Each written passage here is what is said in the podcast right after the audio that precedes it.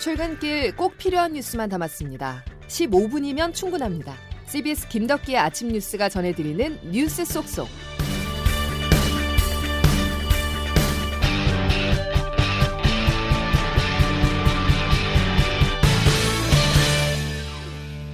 여러분 안녕하십니까. 12월 17일 김덕기 아침 뉴스입니다. 문재인 대통령이 신속한 결정을 내렸습니다. 법무부 징계위원회가 윤석열 검찰총장에 대한 2개월 정직을 의결한 지 14시간여 만에 징계안을 제가했는데요.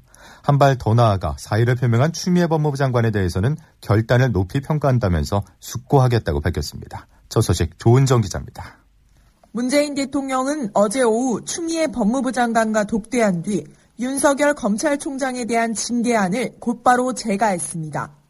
추 장관은 문 대통령에게 윤 총장에 대한 정직 2개월의 징계를 제청하면서 본인도 장관직에서 물러나겠다는 뜻을 밝혔습니다.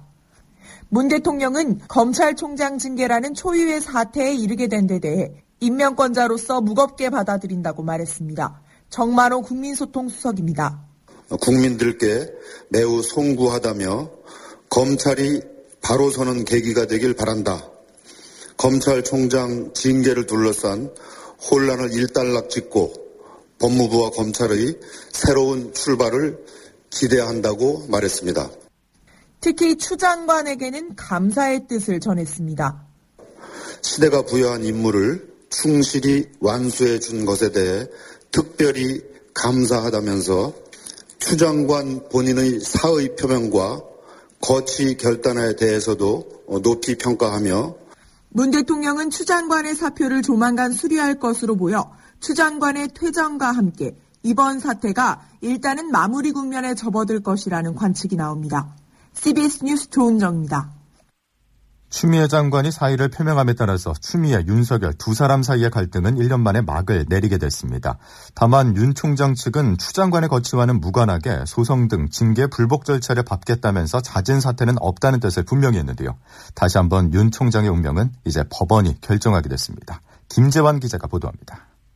윤석열 검찰총장은 어제 문재인 대통령이 정직 징계를 제거하자마자 곧바로 소송 준비에 돌입했습니다.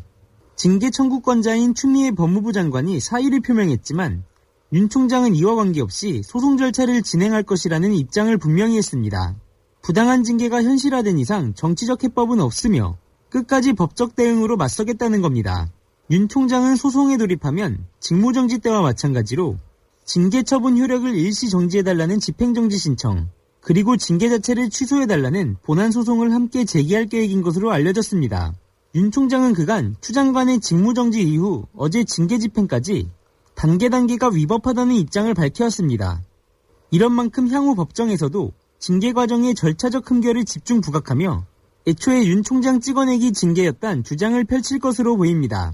다만 앞서 추 장관의 직무배제 조치와 달리 이번엔 징계 집행권자가 대통령이라는 점은 법원의 부담 요소로 작용할 것이라는 관측도 적지 않습니다. 윤 총장 측은 징계위에서 받은 자료에 대한 검토를 마치는 대로 빠르면 오늘, 늦어도 주말 전에는 법원에 소장을 제출할 전망입니다. CBS 뉴스 김잔입니다. 윤석열 총장의 징계가 마무리되면서 검찰개혁이 2라운드를 맞고 있습니다. 더불어민주당은 검찰개혁을 위해서 공수처에 더욱 속도를 내고 있는데요. 내일로 예정된 공수처장 추천위원회에서 후보를 2명으로 압축할 것으로 알려졌습니다. 관련 내용 이준규 기자가 취재했습니다. 민주당 이낙연 대표는 윤석열 검찰총장이 정직 2개월의 처분을 받은 데 대해 검찰의 문제가 현실적으로 드러났다고 평가했습니다. 검찰개혁의 필요성 또한 확인된 만큼 공수처 설치 등 현재 추진 중인 개혁안의 신속한 추진도 강조했습니다. 검찰개혁을 왜 해야 하는지 더욱 분명해졌습니다. 공수처는 검찰에 대한 민주적 통제에도 기여할 것입니다. 공수처장 후보 추천위원장인 조재현 법원행정처장은 이러한 여당의 주장에 호응하듯 다음 추천위 회의를 내일 열기로 했습니다. 그간 7분의 6이던 추천위의 의결 조건을 3분의 1로 낮춘 공수처법 개정안이 공포된 후 열리는 첫 회의인 만큼 후보 추천이 이뤄질지 여부가 주목됩니다. 반면 국민의힘은 이번 윤 총장 징계가 여권의 보복에 불과한 수준이라며 청와대와 여당을 강하게 비난했습니다. 국민의힘 주호영 원내대표입니다.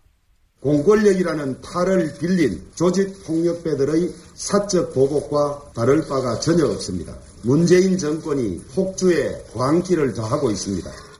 공수처장 후보 추천에 대해서도 개정 공수처법의 위법성을 강조하며 후보를 원점에서 재검토하자고 주장하고 있지만 민주당은 이를 단순한 시간 끌기 전략으로 보고 이번 주 안에 추천을 강행할 방침입니다.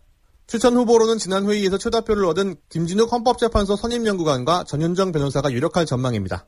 CBS 뉴스 이준규입니다. 부산지검은 지난 4월 집무실에서 직원을 강제추행한 혐의를 받고 있는 오거돈 전 부산시장에 대해서 사전 구속영장을 다시 청구했습니다. 검찰은 사전 구속영장 청구에 대해서 배경을 설명하진 않았지만 강제추행 외 다른 혐의에 대한 새로운 입증자료 등이 나왔을 가능성이 제기됩니다. 검찰은 앞서 한 차례 영장이 기각된 뒤 지난달 부산시청 등을 압수수색하는 등 강도 높은 보강 수사를 벌여왔습니다. 코로나 소식으로 이어가겠습니다. 코로나19 신규 확진자가 사흘 만에 다시 최대치를 기록했습니다. 특히 최근 요양시설을 중심으로 환자가 발생하며 사망자도 늘고 있고 위중증 환자도 계속해서 불어나고 있는데요. 의료진과 병상 확보가 가장 중요해졌습니다. 황영찬 기자의 보도입니다. 어제 신규 확진자가 1078명으로 집계되며 사흘 만에 최대치를 경신했습니다. 일주일 평균 확진자도 832.6명에 달하는 등 유행이 점점 심해지고 있습니다. 중앙사고수습본부 윤태호 방역총괄 반장입니다. 신규 국내 발생 환자 1,054명은 코로나19 유행이 시작된 이후 최대 규모입니다. 수도권을 중심으로 한 코로나19 확산세가 계속 이어지고 있고 비수도권도 꾸준한 증가세에 있습니다. 위중증 환자도 어제보다 21명 급증해 226명에 달하는데 전국에 중증 환자가 입원할 수 있는 병상은 40개만 남아 있습니다. 특히 확진자 73%가 집중돼 있는 수도권의 중환자 병상은 3개뿐입니다. 일단 정부는 연말까지 22병상을 추가로 지정하고 준중환자 병상을 운영해 상태가 오전된 중환자를 배정하는 등 병상을 효율적으로 운영하겠다는 방침입니다. 다만 이는 절대적인 확진자 수가 줄지 않으면 미봉책에 불과하기 때문에 정부는 모든 국민들이 다 함께 사람 간 접촉을 줄여야 한다고 강조했습니다. CBS 뉴스 화영찬입니다. 신규 확진자가 연일 1000명 안팎을 기록하면서 한 주간 하루 평균 확진자도 800명을 넘어섰습니다. 이 말은 사회적 거리두기 3단계 상향 기준을 충족했다는 것인데요.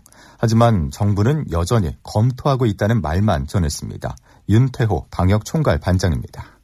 거리두기 3단계는 최후의 강력한 조치인 만큼 자영업자의 강범위한 피해를 야기하기에 정부는 각 중앙부처와 지자체, 생활방역위원회를 포함한 관계 전문가의 의견을 수렴하며 단계 상향에 대해 깊이 검토하고 있습니다. 자, 그렇다면 감염병 전문가들은 지금 상황을 어떻게 보고 있을까요? 정석호 기자가 취재했습니다. 코로나19 일주일 평균 확진자가 800명을 넘어서면서 사회적 거리두기를 3단계로 올리는 기준을 충족했습니다. 이에 정부는 세부적인 지침을 논의한다면서도 일단은 현재 2.5단계에서의 방역 지침을 충실히 이행해달라고 당부했습니다. 그러나 전문가들은 이미 늦었다며 한시라도 빨리 거리두기를 격상해야 한다고 입을 모았습니다. 이재갑 한림대 강남성심병원 감염내과 교수입니다.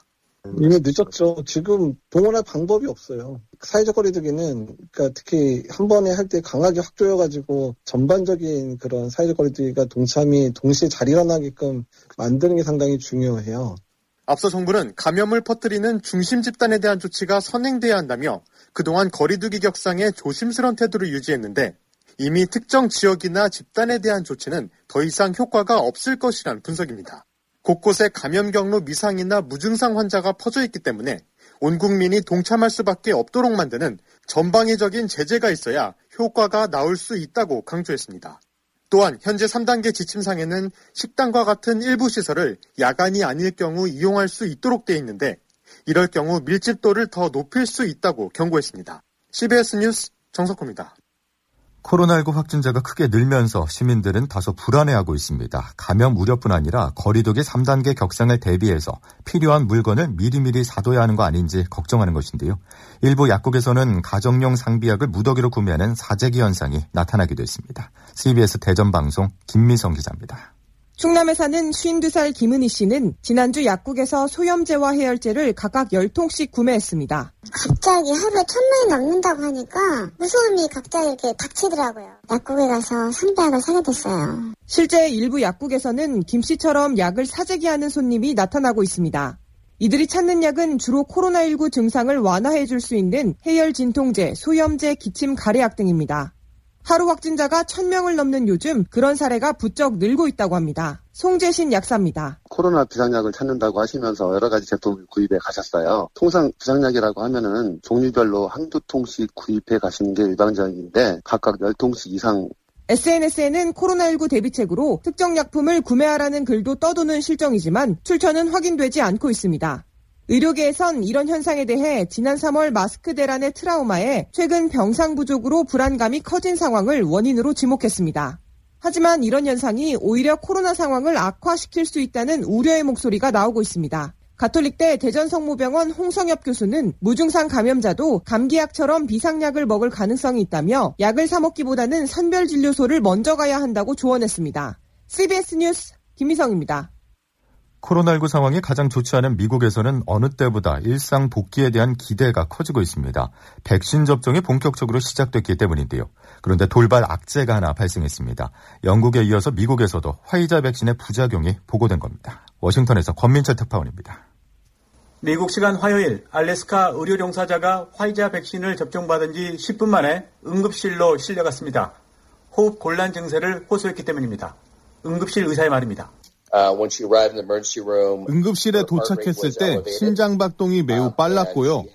얼굴과 몸통에는 빨갛게 홍조를 띠고 있었습니다. 의약품 알레르기를 보인 적이 없던 건강한 중년 여성입니다. 다행히 호전돼 이르면 오늘 중 퇴원도 가능하다고 합니다. 그러나 뉴욕타임스는 심각한 부작용 사례라고 오늘 긴급 뉴스로 전했습니다. 앞서 화이자 백신을 가장 먼저 접종한 영국에서도 두 건의 부작용 사례가 보고됐습니다. 두 사람 모두 달걀이나 의약품 알레르기 이력자였습니다. 이번 미국 사례는 그런 이력이 없는 사람이라 더욱 불안감을 높이고 있습니다. 화이자는 아직 이번 사례에 대한 입장을 내놓지 않고 있습니다. 미국 보건당국은 유사한 부작용 사례가 있는지 사후 모니터를 강화하기로 했습니다. 접종 중단은 없다고 못 박았습니다. 그러나 가뜩이나 백신 안전성에 대한 불안감이 컸던 상황이라 파문이 가라앉을지는 미지수입니다. 미국은 이번 주 2호 백신인 모더나 백신의 긴급 사용을 승인할 걸로 예상됩니다. 워싱턴에서 CBS 뉴스 권민철입니다. 손흥민 선수가 조금 전에 끝난 영국 리버풀의 안필드에서 열린 잉글랜드 프리미어리그 리버풀 경기에서 리그 11호 골을 터뜨렸습니다. 이 골로 손흥민은 득점 공동 선두에 올라섰고 토트넘 통산 100호 골까지 단 한 골만에 남겨두고 있습니다. 한편 토트넘은 1대 2로 패하며 리그 선두 자리를 리버풀에 내줬습니다. 김덕기 아침 뉴스 함께하고 계십니다. 이제 날씨 알아보겠습니다. 이수경 기상 리포터. 네, 기상청입니다. 예, 오늘 아침 기온은 몇 도까지 떨어졌습니까? 네, 현재 중부지방을 중심으로 영하 10도를 밑도는 무척 추운 날씨입니다. 어제와 비슷한 기온을 보이면서 춘천 영하 17도, 서울과 수원 영하 11도, 대전도 영하 8도 안팎이어서 오늘도 강한 한파에 대비를 하셔야겠는데요. 한낮에는 어제보다 기온이 오르겠지만 여전히 차가운 날씨가 이어집니다. 서울과 파주, 동두천은 영하 1도에 머물겠고 대전 영상 2도, 광주 4도, 부산은 6도가 예상됩니다. 이번 강추위는 내일 잠시 풀 풀렸다가 토요일인 모레 날씨가 다시 추워질 것으로 보이는데요. 오늘 전국적으로 막다가 중부지방은 오후부터 흐려지겠습니다. 호남 서해안에는 아침까지 1cm 미만의 눈이 내리겠고 제주도는 낮까지 비나 눈이 예상되고 있는데요. 대설주의보가 내려진 제주도 산간 지역은 오늘 최고 5cm 안팎의 눈이 쌓이는 곳이 있겠고 서울과 경기 북부, 강원 영서 지역으로도 오늘 밤에 약간의 눈이 내릴 가능성이 있겠습니다. 현재 서울 기온 영하 11도입니다. 날씨였습니다. 마지막으로 당부 말씀 하나 드리겠습니다. 최근에 사설 정보지인 지라시가 돌고 있는데요. 그 내용은 사회적 거리두기 3단계 격상 발표 임박이라면서 미리 대비하게 바란다라는 내용으로 카카오톡을 중심으로 전해지고 있습니다. 아, 이는 사실 무근이며 허위 뉴스라는 점을 분명히 전해드리겠습니다. 그리고 온 오프라인 유통이 잘 구축되어 있는 우리나라에서는 사재기는 필요하지 않겠다는 것도 여러분 잘 알고 계실 겁니다. 자, 목요일 김덕기 아침 뉴스 여기까지입니다. 내일도 필요한 뉴스들로만 꽉 채워드리겠습니다. 고맙습니다.